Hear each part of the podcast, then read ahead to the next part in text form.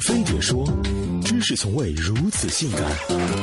飞碟说，每周四更新。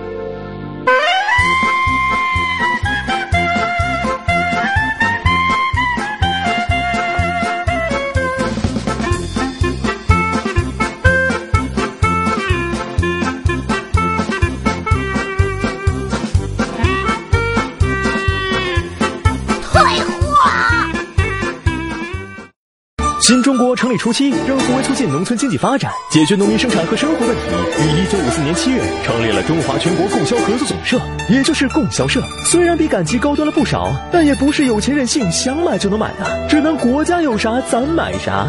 成立的画风又是怎样的？一九五五年九月二十五日，北京王府井百货大楼作为新中国第一楼正式开业。开业当天，日销售额达三十点九万元。要知道，当时人民币的最大面值仅为十元，七八十元的月薪已经算中上等水平了。王府井百货大楼的开业，让中国百货业进入国营时代。但在计划经济时期，百货商店数量有限，以保障生活日用品的供给为主，很多东西有钱也买不到。同年，粮票正式发行，全国人民进入以物易物二点零时代。到一九六一年，市场凭票供应的商品达到了一百五十六种。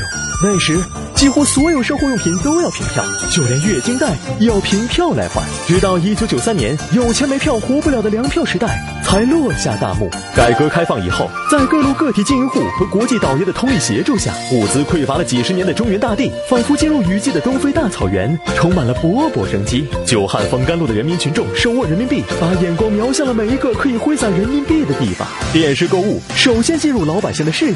内地第一个购物节目于一九九二年在广东省珠江频道播出。电视购物发展至今，从早期的胸罩内裤到现在的海陆空，可谓种类齐全。再加上主持人二十多年如一日操着港台腔，大过鸡血般声嘶力竭的。没有听错，还有最后几分钟哎，你还等什么哎？你还犹豫什么？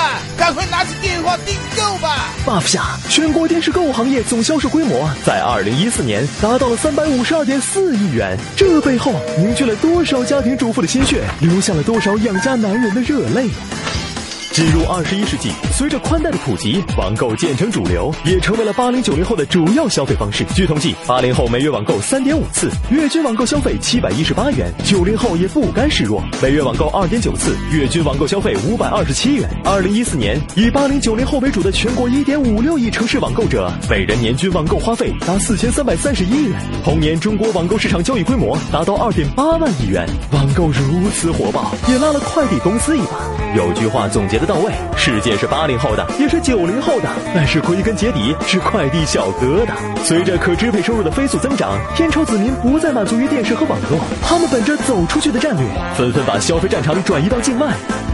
上至巴黎老佛爷，下至秋叶原电器一条街，全部沦陷。国人所到之处，风卷残云。近年来，品味渐长的大妈们买腻了奢侈品，开始改换口味，抢购马桶盖和电饭煲，一时间成全城热议，传为一段佳话。在买买买的全民纲领下，二零一四年中国游客海外支出达到创纪录的一千六百四十八亿美元，人均每次出境游花费为一千三百一十六美元。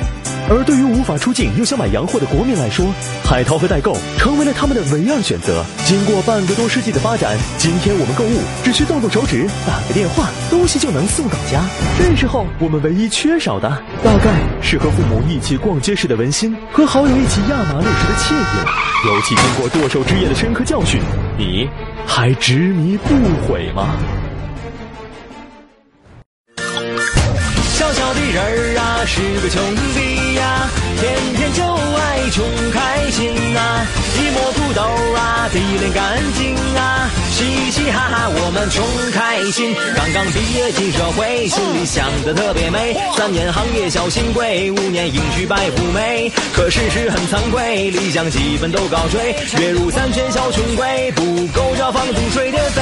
可我不自卑，我生活有品味，今天听听演唱会，明天看看李江水。就算卡债一堆，今朝有酒今朝醉。自古人生悲寂寥，哥们潇洒走一回。小小的人儿啊，是个穷逼呀，我只过双十一呀，没有女朋友，哎，淘宝买去啊。嘻嘻哈哈，我们穷开心。